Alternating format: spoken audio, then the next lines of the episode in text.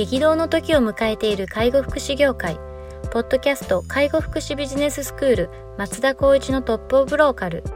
大手外資系アパレル会社のトップセールスマンから介護福祉事業経営者に転身した松田光一がこれからの介護福祉経営に求められるものについてお伝えしていきます。既存事業がうまくいかなくなってきた。今後の事業展開が不安などのお悩みを抱えている経営者の方。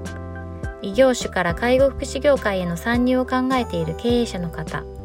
これからどんどん事業を拡大していこうと考えている経営者の方。など介護福祉ビジネスの入門から応用までさまざまなステージの方に楽しんでいただける番組です。こんにちは。ナビゲーターの松本真二です。ポッドキャスト介護福祉ビジネススクール松田光一のトップオブローカル。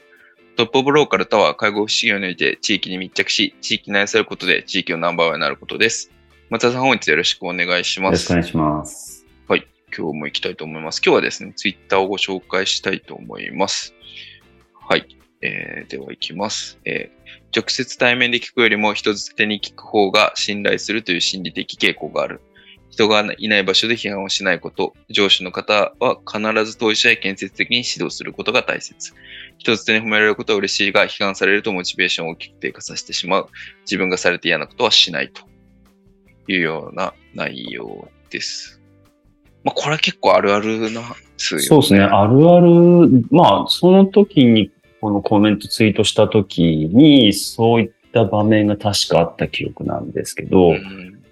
やっぱり、あ、違うな。えっと、ワンワンで、部下とのワンワンの時に、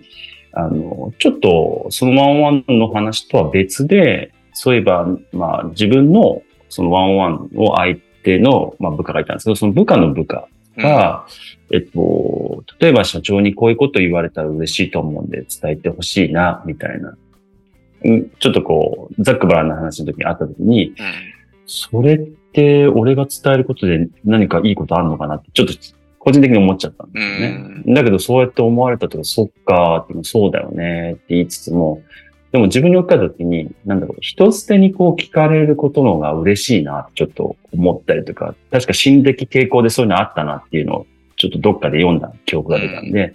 うん、それは、あの僕は、じゃあどういうふうな話を伝えれば、まあその子は喜ぶのかな、モチベーション上がるのかなっていうのを聞きながら、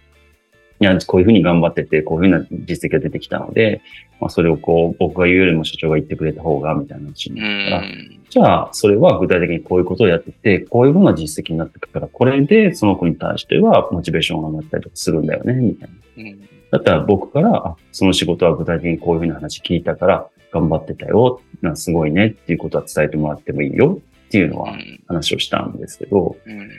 その、僕個人的に思うんですけど、直接、例えば言われることが何回も続くと、結構それって普通になってきませんって思っちゃうんですよね。やっぱりこう、言葉をかけるっていうこと自体も、頻回にかけるのか、やっぱりこう、なんだろうな、不定期にかけるのかによっても、その浸透するような気持ちとか、その子に対するモチベーションの上がる下がるっていうのは多分違うんだろうなってちょっとうまくそこは解析できないですけど、そういうふうに感覚を持っていて、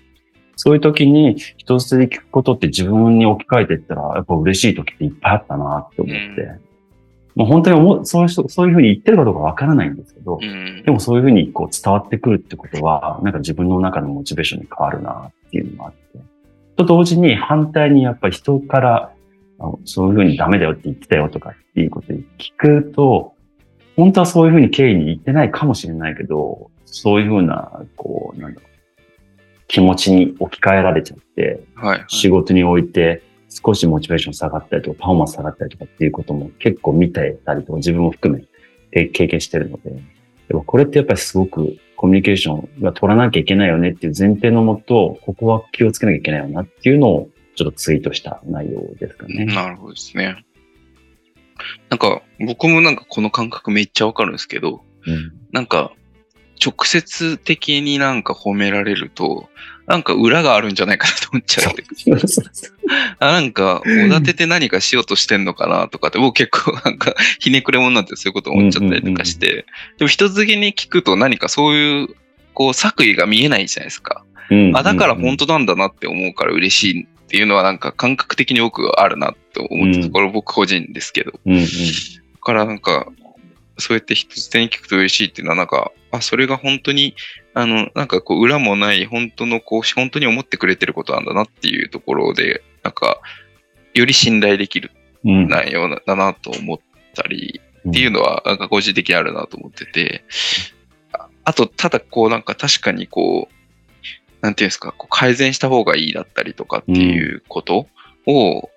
あの、人がこうやって言ってたよっていうこと聞くと、うん直接言えやってやっぱ思うん。うのはやっぱあるなっていうのも、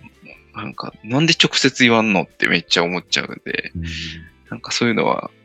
ありますよね。わかります。今も本当にね、いろんな場面のこの間接的な言い回しっていうのを、いいも悪いもイメージできたんですけど、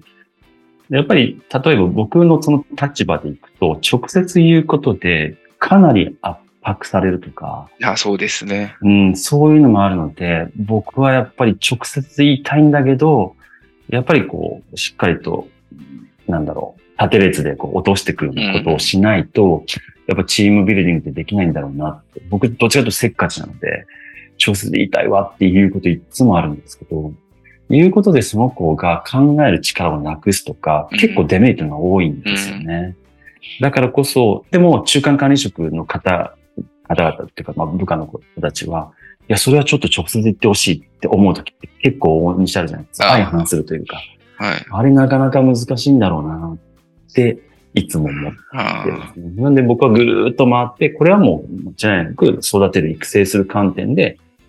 これがもし伝聞して変換されたとしても、そこも想定しながら話していこうっていうふうにしないとーいけないなと思いながらコミュニケーションを取っていますね。ちょっと考えすぎだなと思ってるのがいつもあります。ああ、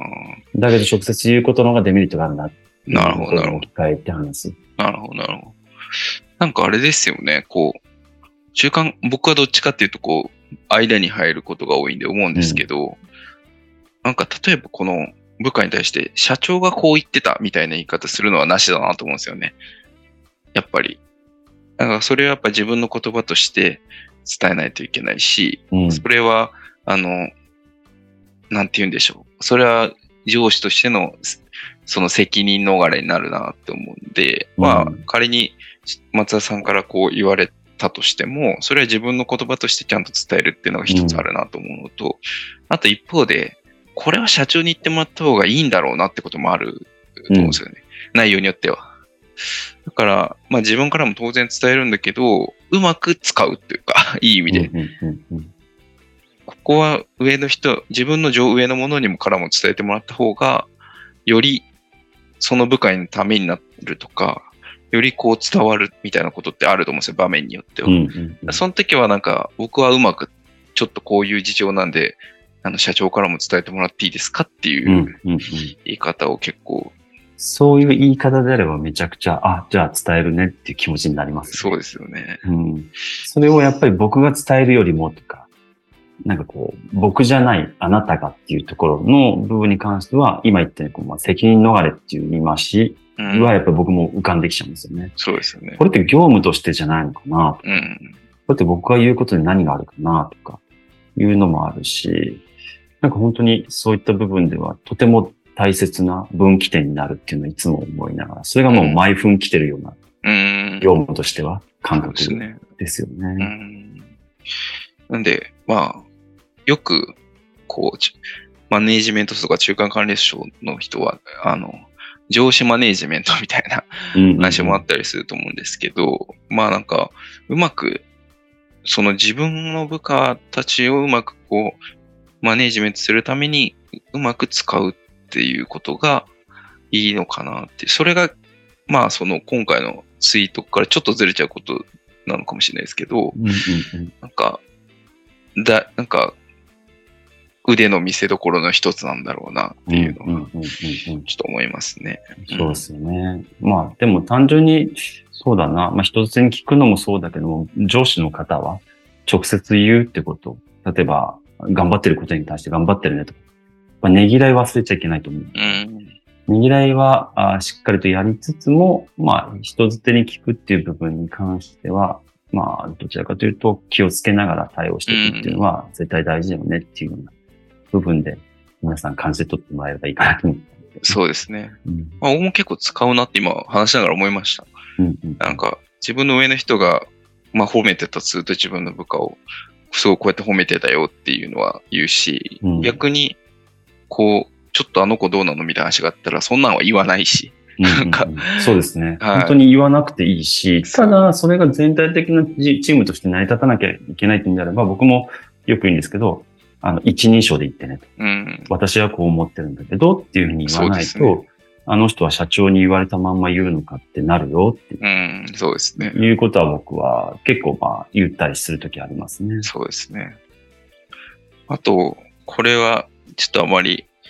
上の方にはあれかもしれないですけど、うあの、社長はこう言ってたんだけど、自分はこう思うみたいな言い方しますね。あん。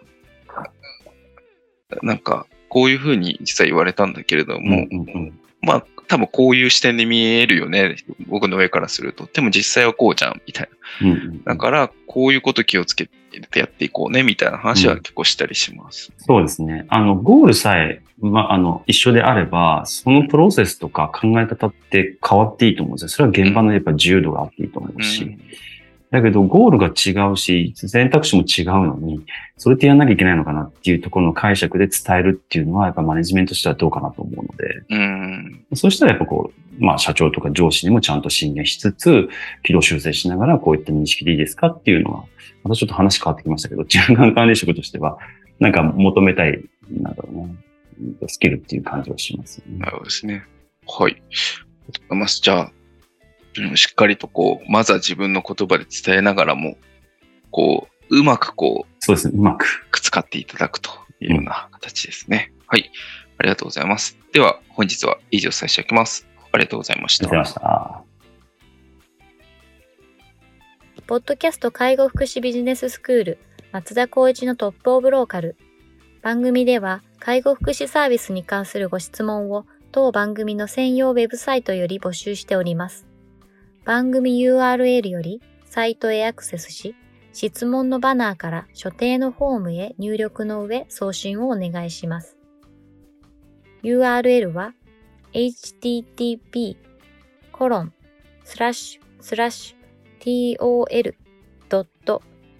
tol.sense かっこセンスハイフン world かっこワールド .com かっこコムになります。皆様のご質問をお待ちしております。